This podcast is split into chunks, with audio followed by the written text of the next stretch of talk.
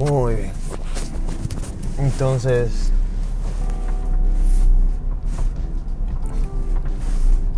desarrollo humano. Digamos que son las estructuras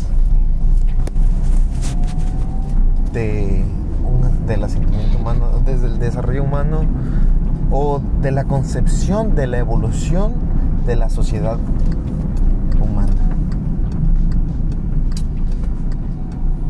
Actualmente vivimos en una extraña época en donde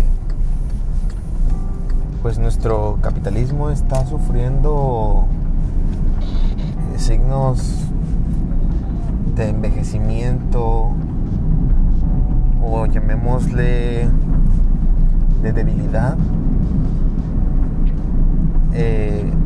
No encontramos o no se buscan realmente, o sea, no hay como quien esté preocupado de encontrar otra manera del desarrollo de nuestra sociedad. Inclusive nos aferramos a las viejas tradiciones. Por ejemplo, escuchar a una persona de recursos limitados decir: no, la deflación es un cáncer para nuestra sociedad. Y cuando digo recursos limitados no me refiero a una persona pobre, humilde, no, sino una persona quizás de clase media, es más, hasta de clase alta le puedes llamar. Bueno, media alta, ¿verdad? Porque pues son, ¿qué te gusta? Que te esté ganando unos $80,000 al año, $100,000, no lo sé. O sea, digo, para nuestros países latinoamericanos la verdad es que está por arriba del promedio, ¿sí? Y sin embargo no se acerca a ser rico en términos globales. O sea, lo que se dice rico, un capitalista que esté ingresando millones. O sea, imagínate que le hablemos de $100,000 al año a un capitalista, dueño de empresas.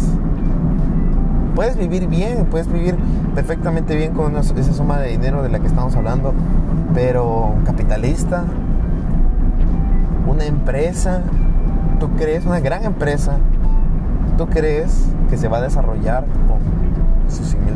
Entonces viene esta persona y te empieza a decir, ¿sabes? Es que yo estoy en contra porque es un cáncer. No sé, te voy a hablar de una forma de asentamiento humano, no sé cómo le podemos llamar, porque vamos, que te has podido dar cuenta a través de los programas que no soy ni sociólogo, ni filósofo, ni nada por el estilo. Soy como un filósofo de bolsillo, ¿no? Algo menos que un youtuber, todavía un escalón abajo de un tiktoker, ¿no? De los, desde luego, de los que hablan de fenómenos sociales, ¿no? Porque la verdad es que me encantaría que me vieran bailar, pero lamentablemente este formato no nos lo permite. Pero regresando al tema, entonces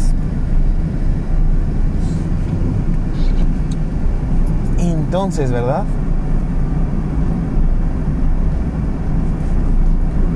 Se ofenden, o sea, sienten su patrimonio amenazado cuando les hablan de, no sé, socialismo.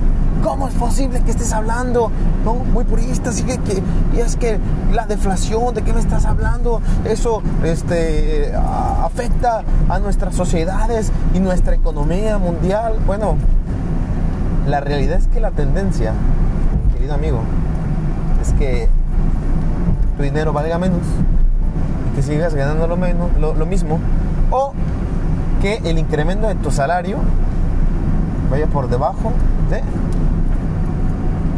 la inflación. Entonces, eso que tanto aborreces, hablando de deflación, es probablemente el único antídoto rescatable para que pues sigas viviendo de la misma manera, o que tu calidad de vida con tu mismo empleo pues se vea mejorada. ¿verdad? Porque quizás, no sé, tienes un pequeño negocio y estás, pues es algo que te gusta. Y sin embargo, empiezas a ver que los ingresos pues cada vez es menos redituable. Y todo esto a raíz de que pues el gran capital necesita ajustar sus márgenes de ganancia.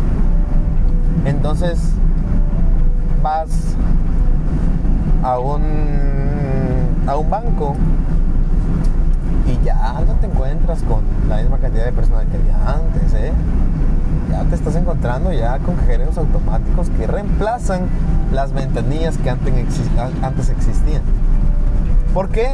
Porque el capitalista, a pesar de que sabe que cualquier persona prefiere tratar con otra persona, desde luego que le sale muchísimo más barato poder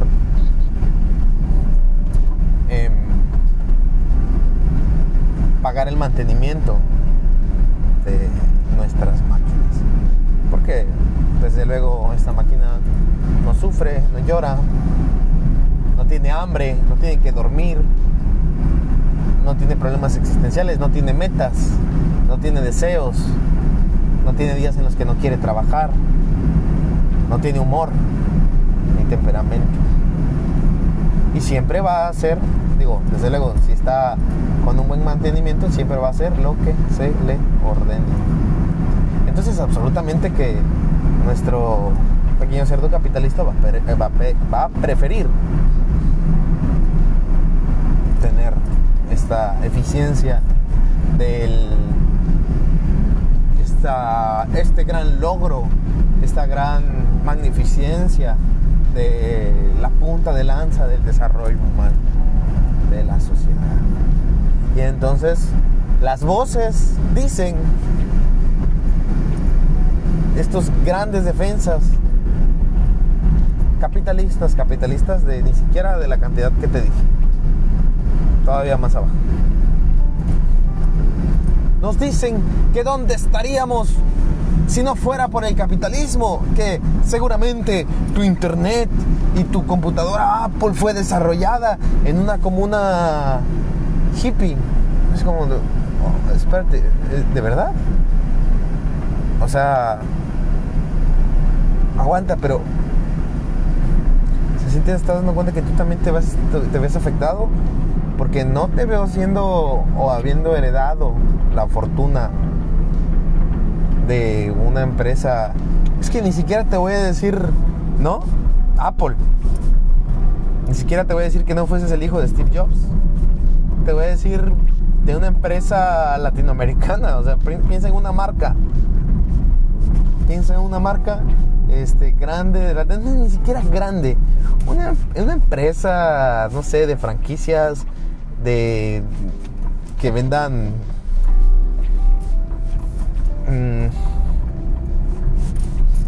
tiendas de autoservicio, por ejemplo, que hay estas tiendas de autoservicio locales que siempre, bueno, yo no sé en sus países, pero en el mío sí, siempre se pelean con la más grande, y siempre hay como que unas locales, ¿no?, que se pelean con las.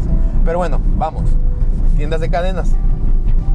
cadenas de tiendas de autoservicio.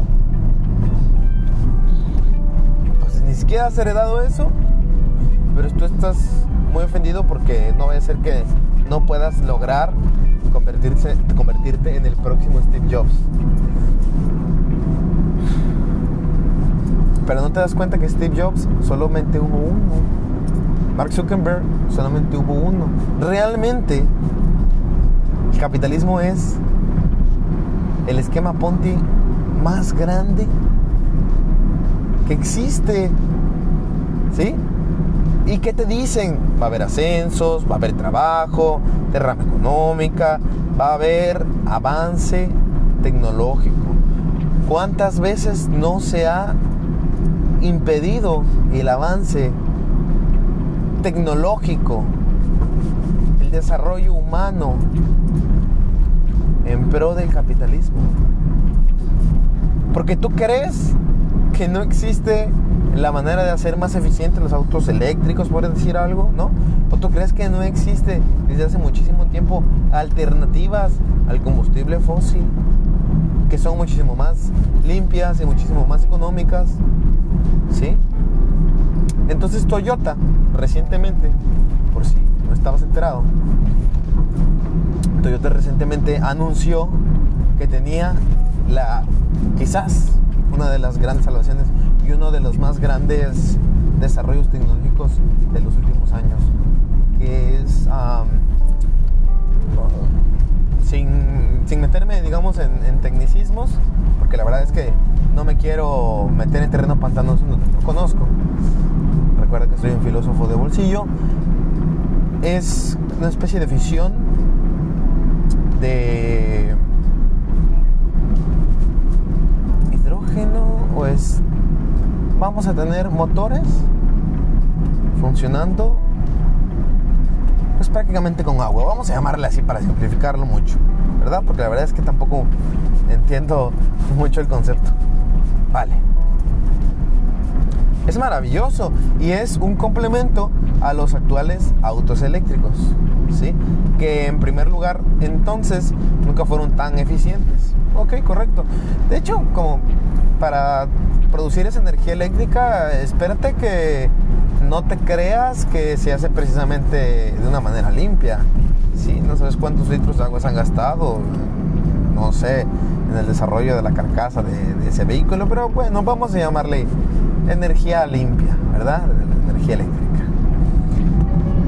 Entonces, resulta que en el siglo pasado ya existía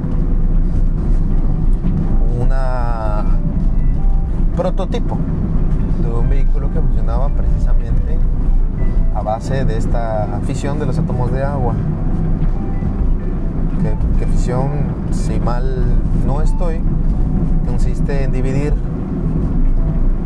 ¿verdad?, estos átomos. Realmente es un proceso que pues no es fácil, ¿no? Porque si no, pues cualquiera lo podríamos hacer en casa, ¿verdad? Pero pues no es así. Bueno, el punto es que nos vienen y nos venden el gran avance tecnológico cuando hace, ¿qué te puedo decir?, ¿no?, 40 años tal vez, algo así, ya existía algo similar, pero desde luego que a la industria petrolera esto no le agradó y no fue promovido. O desde luego ha habido alternativas con compañías pequeñas que fueron adquiridas por empresas más grandes en las que se amenazaban sus tecnologías. No sé, te voy a decir,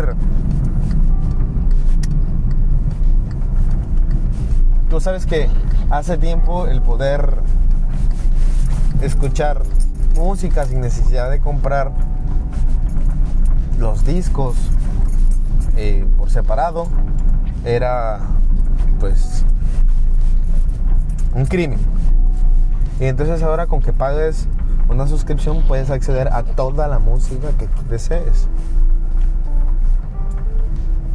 Bien, pero no es más que la idea que ya se tenía desde antes, donde eres libre de escuchar todo lo que quieras, nada más que, oye, pues dame un pedacito, ¿verdad? Entonces, se toman las ideas, el desarrollo de algo que ya existía y se pone, se agrega en un sistema funcional o un esquema capitalista. Desde luego que ya los márgenes de ganancias se redujeron enormemente, o sea, ya no es lo mismo, ya no es tan redituable tener una disquera. Entonces ahora ya solo tenemos 3 sellos discográficos como tal, ¿no? O sea, que controlan la música: Universal, Sony, Warner. Y ya.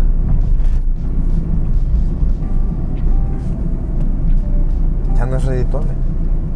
Y esa es la tendencia .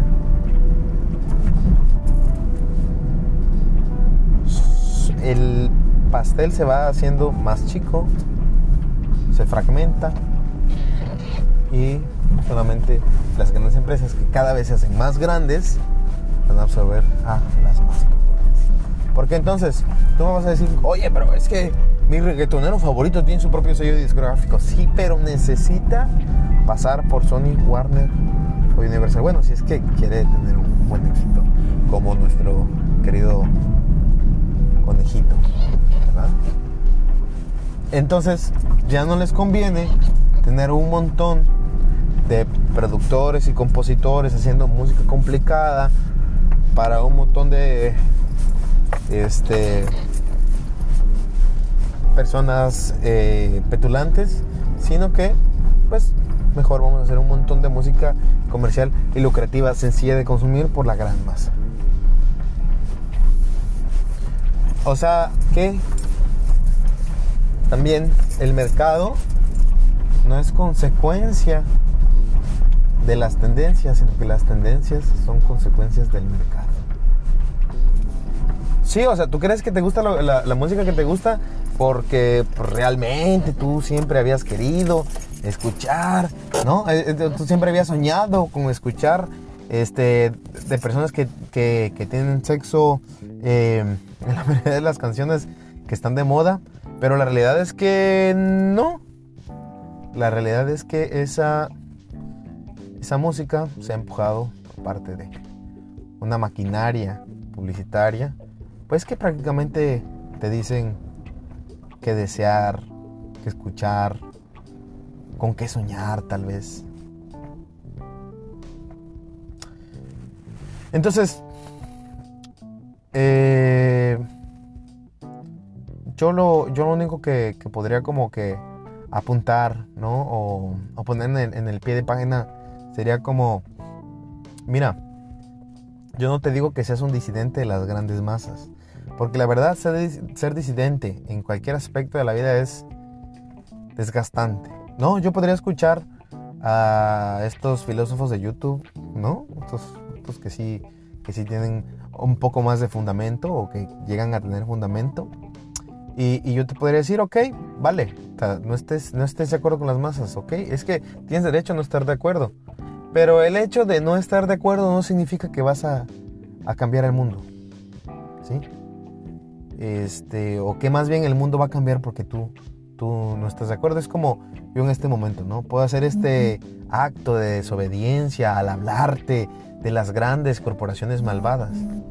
Pero aún así, como te estaba diciendo, al fin y al cabo, nos vemos tentados por los productos. Ella es inevitable, ¿verdad? No necesitar de la maquinaria capitalista hoy en día. Entonces, no es como que te vayas a un... No es como que yo te esté diciendo, ve y márchate a la montaña más alta y apártate del mundo y no escuches de nadie, no escuches de nada, no consumas nada, ¿no? Come de la naturaleza porque estas malvadas corporaciones nos están envenenando. Simplemente es como, estamos enterados, ten tu propia opinión, infórmate más, no seas idiota y date cuenta realmente de qué causa estás defendiendo o estás apoyando y por qué. Bueno, nos escuchamos cuando nos escuchemos.